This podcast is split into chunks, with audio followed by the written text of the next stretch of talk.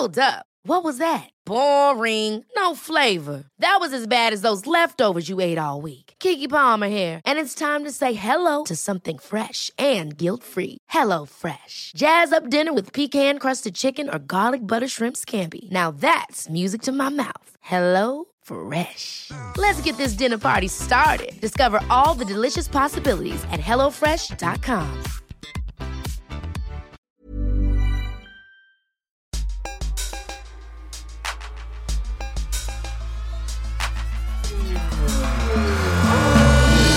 Hi, I'm Anand Patel, And I'm Naomi Sheldon. and we're your hosts of the Pleasure Podcast. I'm a doctor specialising in sexual function. And I'm an actor writer with an interest in the intimate. We want to fill the gap in the nation's sex and relationship education through interviewing guests on how we relate to our bodies when it comes to sex, identity, and of course, pleasure. Welcome to season four. We're kicking off with a mini series on parenthood. I'm pregnant with twins and finding mainstream narratives about pregnancy and motherhood pretty narrow. Where are the stories about trans people giving birth? What about the choice to be child free? And what exactly does a doula do?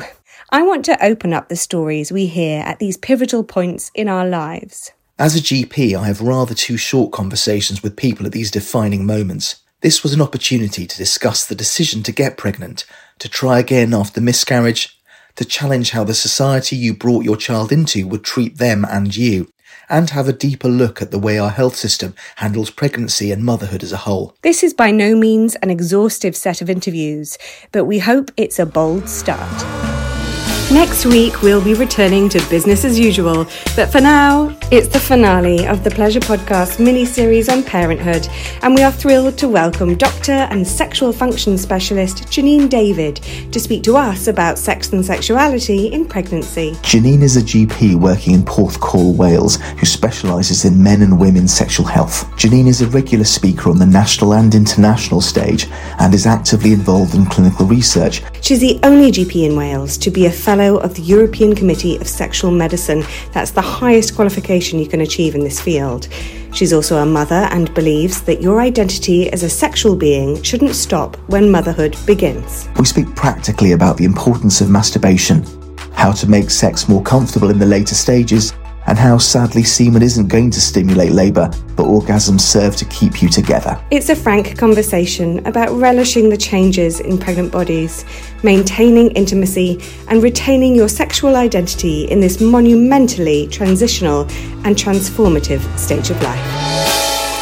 Do you find that when pregnant people come into your clinic that they have questions about their libido, about sex, Eh, early on in their pregnancy or further down the line? I don't know that they will come in to see us about it. They probably go and see a midwife, but I don't know whether midwives actually talk about it. And I don't think women realise what happens to them with respect to libido and sex during pregnancy because I, I, it's probably not really addressed. I mean, you, you know, you're pregnant now, you Naomi, so maybe they do these days, but they certainly didn't at all when I was pregnant. No, they don't. No one mentioned it.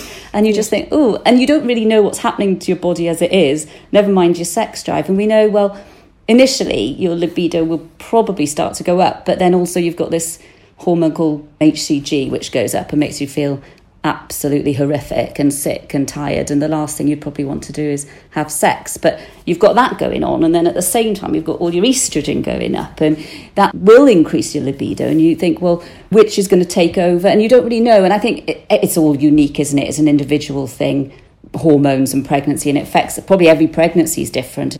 And there are lots of myths around it, aren't there? You know, with people thinking, oh, should we be having sex? Is it going to damage the baby? This sort of thing. I think men really worry about that as well, and that we don't realise. You know, about 80% of men will worry about having sex thinking their penis is going to hit the baby or their sperm is going to go into the baby or something crazy. But I think they do have these worries, and understandably, because they don't understand the anatomy. So perhaps it would be good if we could like reassure people with that as well. And is there any risk of having sex when, when while pregnant? Well, if you've got a normal pregnancy, then there shouldn't really be any risk at all. And there are positions and stuff that you could perhaps do that would make you feel a bit more reassured. And we can talk perhaps a bit more about that if you like. And then towards the end of pregnancy, you know, everyone says, don't they, when you want to have a baby, make sure you drink raspberry leaf tea, have curries, and have lots of sex, and then that'll bring on the baby. But that isn't actually true. And there's been lots of research done with this, and having sex doesn't bring on the baby. Yes, I'm still being told that today, that having sex will, will encourage you to go into labour. You will get uterine contractions when you orgasm, but that happens when you're not pregnant. But they're different from the contractions that happen when you deliver. So that leads me on to asking this actually about masturbation and orgasm. Yeah, tell me more about what are the benefits or drawbacks whilst pregnant. It's really important to try and maintain some sort of sexuality and sex with your partner during pregnancy because orgasms are great for you. They'll relax you, they'll release oxytocin, which will help you bond with your partner.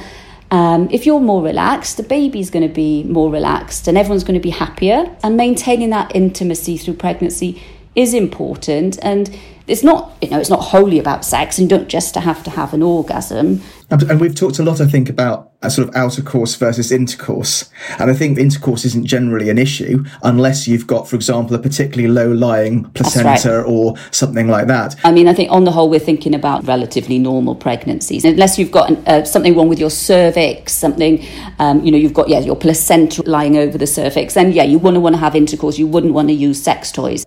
So when you've had your scan, they will have an idea of where the placenta sits. And if the placenta sits too near the neck of the cervix, it won't come into contact with the penis exactly, but actually the thrusting of the penis is closer to the blood vessels. And what you don't want to do is obviously disrupt the placenta, which feeds the baby, or the blood vessels going to the baby. So if they're very low lying, which is called placenta previa, often your your midwife will tell you that, or in your scan report, it will say your placenta is low lying, and therefore, that's when you might need to consider being careful about penetrative sex and about using sex toys. But I had understood that placenta is often low lying at the beginning of pregnancy. So the majority aren't low lying, but they can be lower and then they move up in later pregnancy. So you might get told initially, oh, be wary of penetrative sex. And then later on, they do the second scan at 20 weeks and go, oh, oh, by the way, your placenta's moved nicely out the way. So you don't need to worry about that so much. So it is taken in stages. Yes. And the scans are really important because they're not just about saying, "Oh, here's a nice picture of a baby." They're also looking at uh, you know abnormalities. Unfortunately, they're also checking on how many there are. You know, and, and that was that was an issue for you. You found there were two. Certainly was. and I think you'd be warned, wouldn't you, at this point that you shouldn't be having intercourse. Yes, yes, yeah. And if you've had previous miscarriages, for example, they may explain to you that actually it's due to a weakness of the cervix. Yeah. And if you've got cervical incompetence, that means there is a weakness there, and they may put a stitch in to hold the cervix closed. Cervical incompetence. I hate I that language. It's terrible. It's like, oh, you pathetic cervix, you. Yeah, it's dreadful. But it's an amazingly sort of um, uh, practical, sort of physical treatment because if, if the neck of the womb is too weak to hold itself closed, well, you put a little stitch in to hold it closed. And then actually, as pregnancy progresses, then you can cut that stitch. So actually, the baby is then ready to, to, to come out. Yes. People worry in the first trimester that sex is going to cause a miscarriage, don't they? I think. You know, I think especially men, and that's that's a myth that I think we should dispel really, because yes. that's not the case on a normal pregnancy. But I think it's particularly important to say that when women are aroused, their cervix and womb lifts up ah. out of the way of the vaginal canal. Oh. But if a oh. woman is not aroused, it's more likely that her cervix is going to be within the vaginal canal, and therefore you're more likely to hit it, which might make sex more uncomfortable. Yeah, especially at this point, you know, you get all the hormones that blood goes to the cervix and the vagina, and so the cervix can be more tender in pregnancy. So, you know, if you are bumping it with a penis or a dildo, whatever, if you are banging it, it can be much more painful um, sexually in pregnancy. That's interesting what you're saying about blood rushing to the vagina. I noticed that my vulva changed quite a bit during pregnancy, yeah. and so so did my husband. Um, he he noticed, and I did that. It was a lot plumper and firmer. Everything was yeah. a lot firmer, um, and I was wondering what what that's about. But it sounds like it's to do with the blood. It'll, yes, it'll be due to your estrogen levels will have increased, so you'll get um, an increase in blood flow to the vulva and that will make it, they love this word engorgement, which is oh. horrible, isn't it? I, engorgement. An engorged vulva. I know you have an engorged vulva now, so I think so. You get this engorgement. You probably get increased secretions on the whole as well, so you feel wetter. Um, so in a way, sex can be better in pregnancy because you've got more blood flow to the vulva and the clitoris so that could be more sensitive so for some people that'll be great because they'll be reach orgasm quicker but for others it'll be slightly more tender painful so you have to go slower it's interesting this idea, isn't it, of um, not being frightened of having sex with your partner when you're pregnant because of, you know, causing miscarriage or bumping the baby or, or the cervix. But also, there is a lot of pressure, I think, on the couple generally when people are pregnant. It can be a time of anxiety, especially in those first 12 weeks, because you think, yeah, um, you know, I am a higher risk of miscarriage at this point, and, you know, the sickness, etc., etc. I mean, there's a myriad of reasons why relationships might be under strain in that, especially first trimester. And so I wonder if I certainly found that masturbation was like was super important rather than sex with my partner. Um, but also partly because of anxiety, which was relieved by masturbation, but also because about who a sense of who I was as a as a woman, as a sexual being. Um, I think that as your body starts to change, in different ways, breasts growing but becoming very, very sore and, mm. you know, the nipples and you don't necessarily want them touched actually at that point, even though you've got the tits that you've always wanted for the first time in your life. yeah, that is the great thing. and then, and then, you know, your tummy growing. I found it very, very hard to marry those changes with the uh, libido surge that I was getting. So actually masturbation was sort of the only way I felt like I could sort of self-soothe or be, um, be a, that sexual being again and, and comfort myself that I still was that sexual being. Whereas those physical changes felt, um, discombobulating and uh, for me. And and I, and I think my partner a little bit. Like who are we now? How, how do we continue now that our bodies are changing and our identities are changing? Um, with your partner would he sort of offer to do masturbation for with you as well you know oral sex or whatever? And would that have been of help to you sort of thing or did you feel no I wanted to do this on my own or well, I felt, yeah, I, I, I, it was something that I felt I had to do on my own, actually, about my own sense of self I think yeah. it was like a journey about who I am to me that was really important. I think masturbation is really important as an element of self care. Yeah. It's you time in yeah. the best sense of it. And it's you enjoying your body in whatever way you want to enjoy it. And, you know, masturbating and enjoying pleasure and getting an orgasm at the end, which soothes you and relaxes you. And, you know, and it, obviously if, if, you're pregnant during the time of coronavirus, that, that's quite stressful as well. yes. um, you know, you're not being able to see necessarily see the number of doctors you would normally see. You're not get your, necessarily face to face midwife care. So it just feels a lot more on your own and you're in your four walls. And that can make it even more stressful. Mm. Uh, so I, I can fully understand why that self-soothing would be important and necessary. But there's there's one part of it well you're doing it on your own, but that can sometimes exclude the other partner. Yeah. Did he feel excluded or was he okay? I think it was really tricky at first actually about trying to negotiate this new relationship. And um it was very emotional. It was really tough and emotional. And when we did try to start having sex again, I found it very difficult because I, again, couldn't marry who I was anymore with what with what I wanted. I, I, think I was having a crisis of, of of of identity actually, and like what kind of sex did I want? How did I want to be touched? I felt a bit self conscious about my belly, about my breasts, mm. about uh, and um, it was hard for both of us because I didn't have the language yet to describe that, that experience to him and explain. So actually, he just felt rejected rather mm. than being able to say, "Look, I I don't know how I want to be touched anymore because this is a new body." Yeah, this is true. And I think you have to accept that it is new and it's never going to be the same again. and then change how you are and change your relationships to adapt to it. I think that's very stressful for some relationships. The early part of pregnancy and well, the entirety of pregnancy, actually, the first year after delivery can be a, a time where actually relationships break down. Not necessarily permanently, but actually they can break down for a period of time because you know, there's the stress of bodies changing, there's the anxiety of, of pregnancy and what's going to come after. As you've said already, the identity of who are you? If you are a, you know, thinking in your head that you are this young, vibrant, exciting person and pregnancy and motherhood or fatherhood doesn't quite fit with what your view of that is. Because, you know, yeah. fatherhood is my dad. or fatherhood is my mum, you know, it, it, it's middle age or it's whatever that means to you, then actually that can be quite challenging in itself. It's a loss of my youth, a loss of the vibrancy of.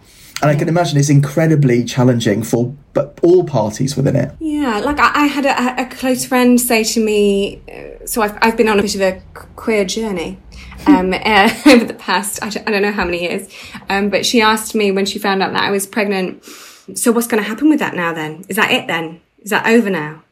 And I felt very defensive. I felt like, no, is that really the perception that me as a sexual being, somebody who evolves, who changes, whose tastes are still to be explored, ends now with pregnancy? Is is, is this it no. now? I think, no. and I think that's a real fallacy. You know, yeah. that, that no, because life goes on, doesn't it? And you have the child, and yeah, you may feel a bit rubbish and knackered for a little bit after, but then they grow up, and you're still a person and a sexual person, and and yeah, this goes on. So I don't think you lose it. Yeah, you, it just changes. Yeah, and it, it's it's a, like a wave, isn't it? It changes at different times during the pregnancy and after the pregnancy.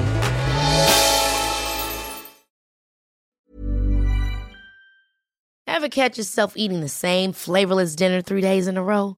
Dreaming of something better? Well, HelloFresh is your guilt-free dream come true, baby. It's me, Keke Palmer.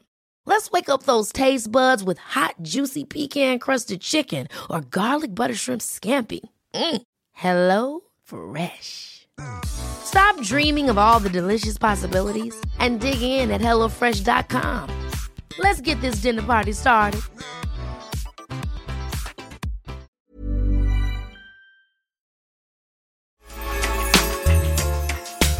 During pregnancy, how would you advise people to maintain intimacy with their partners if they're struggling? Yeah, if they're struggling and intercourse isn't an option, I think it's still important to maintain the intimacy.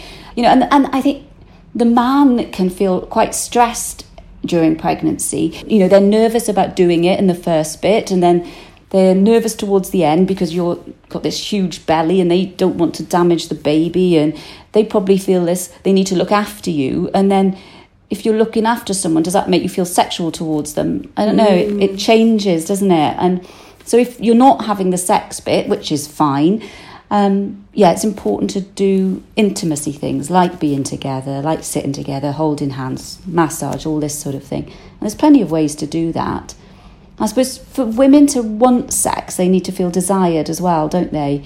And you know, your body changes so much. Maybe you lose a bit of the, you know, you're not so sexy anymore. I think it's changing, and you know, you can get loads of sexy clothes now for pregnancy, can't you? You can get sexy-ish underwear and stuff during pregnancy and clothes, and so you can do it, but it's you do change, don't you? Yes. I think it does require a bit more thought. That's all. I think just being prepared that things will not necessarily be the same, but that's okay, yeah. and being ready for the evolution. You know, if, if, you have been able to have conversations about what sort of sex you want, hopefully you can have conversations about the type of intimacy you want. Because as you say, as estrogen levels changes, your uh, skin sensitivity changes. Oh, really? So people after the menopause often find that actually their skin sensitivity is changed significantly, and so the sexual script that you've been writing. So, the, I mean, most people recognise in a long term relationship how to have a quickie. They get the idea of, of, having sex uh, in a certain way, gets the person off in the shortest amount of time possible. And if you're doing that, and then you have the menopause, and actually your skin sensitivity changes, and the back of your arm or the back of your neck or the back of your uh, buttocks being stroked, which was previously very exciting, is now actually really irritating or overly sensitive or doesn't feel like anything. It's quite difficult to tell your partner, you know, that thing that you used to do that really worked, it doesn't work at all anymore. Mm because uh, it can come off as, as quite challenging for that person. Mm. Going, you know, am I a bad lover now? Is is that the problem? Whereas actually, it's, you know, your body has changed, so just relearn that landscape. It's it's about a new uh, period of exploration, and that can be quite exciting if you sell it the right way. After you've had the baby, your estrogen dips, and it's almost like you're having a mini menopause. Oh. Especially if you're breastfeeding, because you something called prolactin will increase, and you will get it's almost like a mini menopause post delivery, where wow. everything becomes a bit drier and like Anand said yeah your skin changes and so at that point it's nature's way isn't it of saying don't have another baby at the minute because you need to focus on this one. So it kind of puts you into that sort of almost menopausal state for a bit. And then you may not feel like it and yes yeah, sex is going to feel different again. And of course you've just had a baby so you've had all the changes that happen after that So it might smart a bit for a few weeks. Do you think that there is a reason, a sort of biological evolutionary reason, why libido can go up during pregnancy, and especially in that second trimester? Yeah, you've got to wonder is it to try and keep the couple together? You hmm. think, yeah, as a, you know, you're going to have this baby, nature's going to want you to stay together. So, yeah, make sure you keep that intimacy, keep having sex. Or because you don't need it to have a baby anymore, do you? Because you've already got the baby. So, I'm sure it must be something to do with keeping the couple together, is why it does that. And then afterwards, I suppose it must be just because they don't want you to have another baby initially. Um, they, nature, not they. The gods. they. Who are these beings? Yes. but, also, but also in men, I understand that testosterone levels as, um, dips during pregnancy. and really? during the That's short- Yeah. interesting. Okay. So it can dip during pregnancy and the short period after pregnancy. The idea being that actually he will not be running off um, to try and impregnate someone else and will be there to help support this very frail, weak baby. Yes. You know, this is a situation where actually the baby's at risk um, from predators and then we'll need feeding, etc. So all the focus needs to be on the baby. The- the- you know, there's a real primacy of baby, and that's often why when people have delivered, the mother becomes understandably very focused on the baby because the, the cries of the baby are very much hardwired into the brain. It's very difficult to, to, ignore a baby's shriek, particularly if you're their mother, because it's it's basically organised so that actually this is a fire alarm going off in my head. I'm not going to sleep through this. And unfortunately, men can then feel that their partner's turning away from them. And that is actually true in some ways because they're now getting their intimacy from somewhere else. They're getting their cuddles, they're getting their oxytocin and release from the baby. And and do, do male partners not get um, that oxytocin release? Not to the same degree, I don't think. And I think, I mean, they do get some of, you know, they, they do bond with their child, don't get me wrong. But the issue is because they are used to getting that connection and intimacy from their partner, and their partner is now getting, because some, sometimes people have sex for lots of reasons, don't they? But one of the reasons they have sex is to feel closer to someone else. But actually, you can feel closer to someone else without having sex with them. Mm-hmm. And so actually, if, you, if you're a mum and have a baby and are cuddling that baby, you may get all of that cuddles and intimacy that, that actually went for sex for. So you mm. stop wanting the sex anymore. Yeah. And that can be really challenging as well. Would you um, suggest any um, particular positions that would be comfortable for people in their maybe second, third trimester who are finding it harder to move around? And also, you know, when you've got this big bump, there's nothing Yeah. quite as alarming, I find, as if you're trying to be sexual and then you get a hell of a load of kicks. And you just realise, oh, there's four of us. Well, for, for me because of I've Yeah. got twins, but or there- there's four of us in this Loads bed. of you in there. There's four in the bed. I know. Yeah, it's difficult, isn't it, towards the end because you're so big, and yeah, you you can't lie flat on your back because you'll squish a big blood vessel. So it's dangerous to lie flat on your back. You shouldn't really be doing that. So missionary is out. Um, probably your best bet towards the end is spooning and pillows. Really make use of pillows at this point.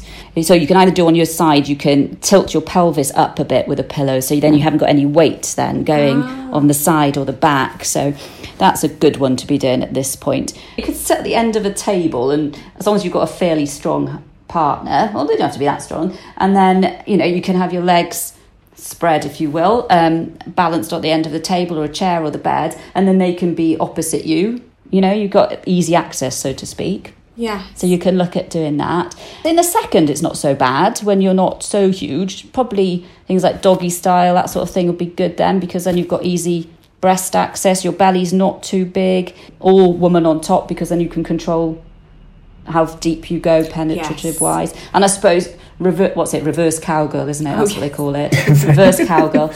You could do that perhaps towards the end because then you haven't got a belly in someone's face, so you're facing the other way. So you, and you can control how deep you go then. But also, the spinning thing allows you to also change depth of penetration. And so that can be more comfortable for some people. If you've got a very engorged vulva and actually it's more uncomfortable, um, then it just does allow you to change that. Um, you can have sort of intracrural sex, which is where you put your thighs together. So actually, it, it creates a more of a spacer. So actually, it's just the head of the penis then that's entering the vagina from behind. What did you Um, call so- that? Intracrural. Uh, this, this, the crural, the crural area is the space between your thighs. And then you can still use little, you know, bullet vibrators and stuff if you need Yeah. to or want to as well, can't you? So Yeah. that can help. I tell you what can help. So I had one of these. Did you have you had one of these? They're like these sort of um, crescent shaped pillows that you have for when you're breastfeeding. But if you had it as an early present, you could um, use that as well for support and In front. to fit in front and to fit into. Yeah, that's quite. Yeah. They're quite good as um, sex pillows, but Huh. don't, don't tell the baby after that No. it's a sex pillow. if this pillow could talk. yeah, it's the sex pillow. Oh no, no, it's the nursing pillow now. If you are a couple that has previously been used to just the two of you, how do you manage a relationship and a sexual identity when there is actually now someone you need to care for? Yeah, this is really difficult, isn't it? Because all your energy goes into this other person and you do not have the same for each other. And you think, where are you going to have time for sex amongst all this? Because you've got this all encompassing creature that you're looking after at all times. So there is no gap. Um, so I think you have to try and make a little bit of time. It's difficult, but even perhaps, you know, with the baby naps of an afternoon. And I think you have to change your sex life to think we're not going to have long, drawn out, passionate nights. We are going to go for the quickies because that is what you can do at that point. And this is where your sex life changes. And you think, okay, um, we can't worry too much about it. We know what gets each other off, hopefully. And we just have to fit in the odd quickie here and there where we can. And afternoon napping is good. And if you're quick, then you can have a quickie and a nap because you do need a little nap. We've talked about uh, vaginal deliveries a little bit and how that might affect people um, post birth and their uh, libido and their relationship with a with a partner. But what about if they have um, C sections? So I think with C-sections, it's a significant abdominal operation. And I think people forget that you are incising, so cutting through the lower abdominal muscles to get through an area just above the bladder. And you are then making a cut through the wall of the of the womb and taking the babies out of it and then sewing it all back closed again. Now, it's a relatively simple operation that doesn't take very long. And most times it's very successful without you know, uh, significant complications. But you are doing an operation that has cut through your lower tummy muscles. So it actually means you can't necessarily lift things very easily for a while. For up to six weeks, you're going to have difficulty perhaps lifting your baby sometimes. Because if you can imagine the muscles that you have to use to lift something from a cot or something, that will require you doing a little tummy crunch to do it. And in doing so, that might cause you some pain. And if you're in pain, sex is going to be less interesting for you usually. And and also the nerves will grow back and uh, are they going to grow back at the same rate? Is it going to take a little while for it to stop being numb? Will it be a bit hypersensitive to start with? Will that settle down? You know, we don't know. And so everyone's sex life after the delivery is, is different. And I've got some patients who come in and they go, well, we've already had sex. And you're like, oh, okay. How was that? And they're like, well, it's fine. Um, or it was a bit sore or, and, and, you know, and sometimes the woman sits back and kind of goes, I don't want to, you know, you kind of see from their face, please don't encourage them to have sex with me at the moment. I do think that some relationships don't necessarily have the ability to talk about it to that extent. Go, actually, my body does not feel ready for this now. And, you know, permission and full consent hasn't really been sought for it. Mm. There's kind of the expectation that, well, we'll just get back and have sex now, won't we? And you're like, well, actually, you may, if you've had a tear, if you've had a, been sewn, if you know, if you've had an operation, um, you know, if you just had a baby, you know, you, you have actually stretched your muscles and your pelvic floor. It will take time to come back together, and, and in most cases, it will do absolutely fine. And that's the thing to say. When should you start taking contraception again? Well, you have to. It's best not to have sex for the first six weeks anyway, because um, everything's still a bit sore and bleeding, and you know depends on what you had. Um, and if you're breastfeeding, then you are fairly safe with respect to contraception because it is protective. Really? Because I thought that that was uh, an old wives' tale. No, you have to be careful, but it's not bad contraception. Again, that's nature, isn't it? But Yeah. you can start the progesterone only pill then after six weeks. So basically, if you're breastfeeding, it gives you approximately 90% coverage for the first six months. That would mean that 10 in 100 women using that method of contraception will get pregnant in a year. Whereas if you, which is still reasonably high for some people, so I wouldn't recommend it's the only No. thing you're doing. I don't want to Um, risk them. no, exactly. So that's why we generally, at the six week check, where we would meet up with you and your baby, we would discuss through, you know, one, how your mood is and how your physical state is, but also what your plans for sex and contraception. And one of those conversations would be, right, well, if you're breastfeeding, you can only have certain types of contraception. If you're not breastfeeding, you've got more options.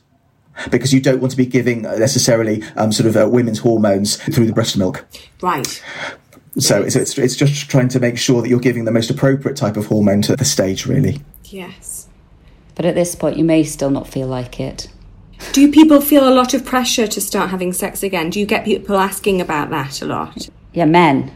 Men ask it. We, do that. Yeah, because they, yeah, I think they think, come on now, we ought to be doing it. But I think men have got to be patient with this, and it's got to be woman led, really, because you know, it's, your body has been through an awful lot, and you don't get your pre baby body back straight away. Uh, that was a myth that I didn't realise, even though I'm a doctor, I should have. But I remember having a baby and then thinking, oh God, I thought it would just go completely back to normal, but it doesn't. It takes ages to go back to normal, and you can't be too harsh on yourself.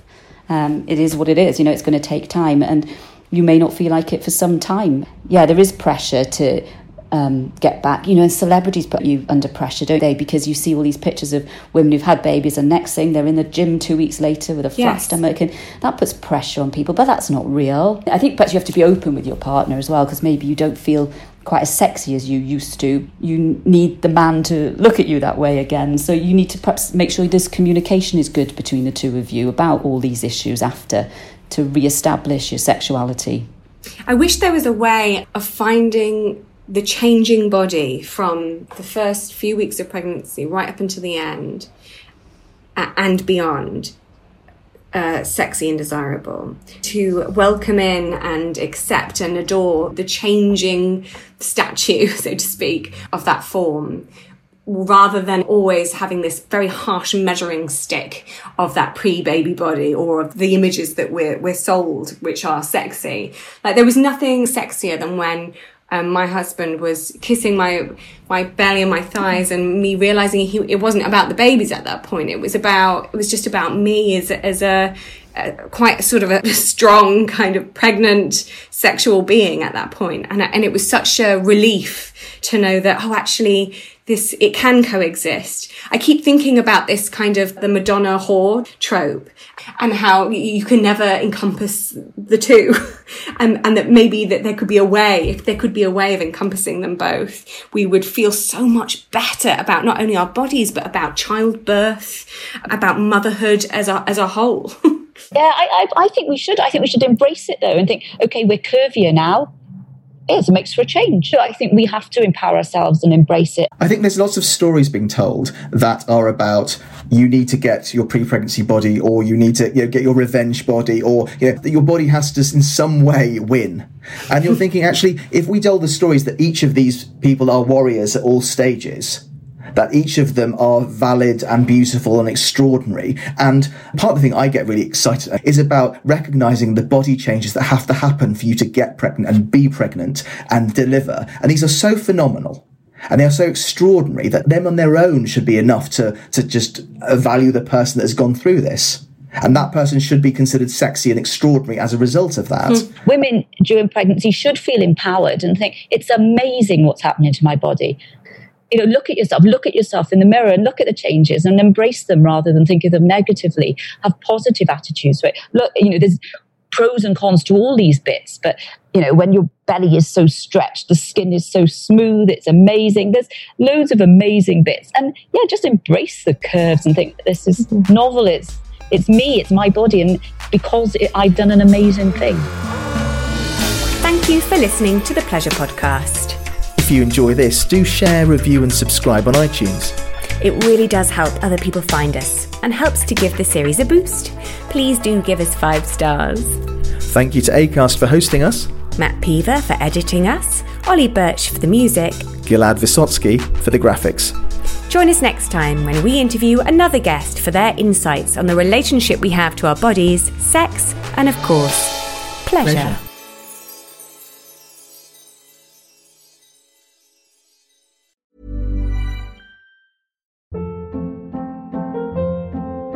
Hold up. What was that? Boring. No flavor. That was as bad as those leftovers you ate all week. Keke Palmer here, and it's time to say hello to something fresh and guilt-free. Hello Fresh. Jazz up dinner with pecan-crusted chicken or garlic butter shrimp scampi. Now that's music to my mouth. Hello Fresh. Let's get this dinner party started. Discover all the delicious possibilities at hellofresh.com.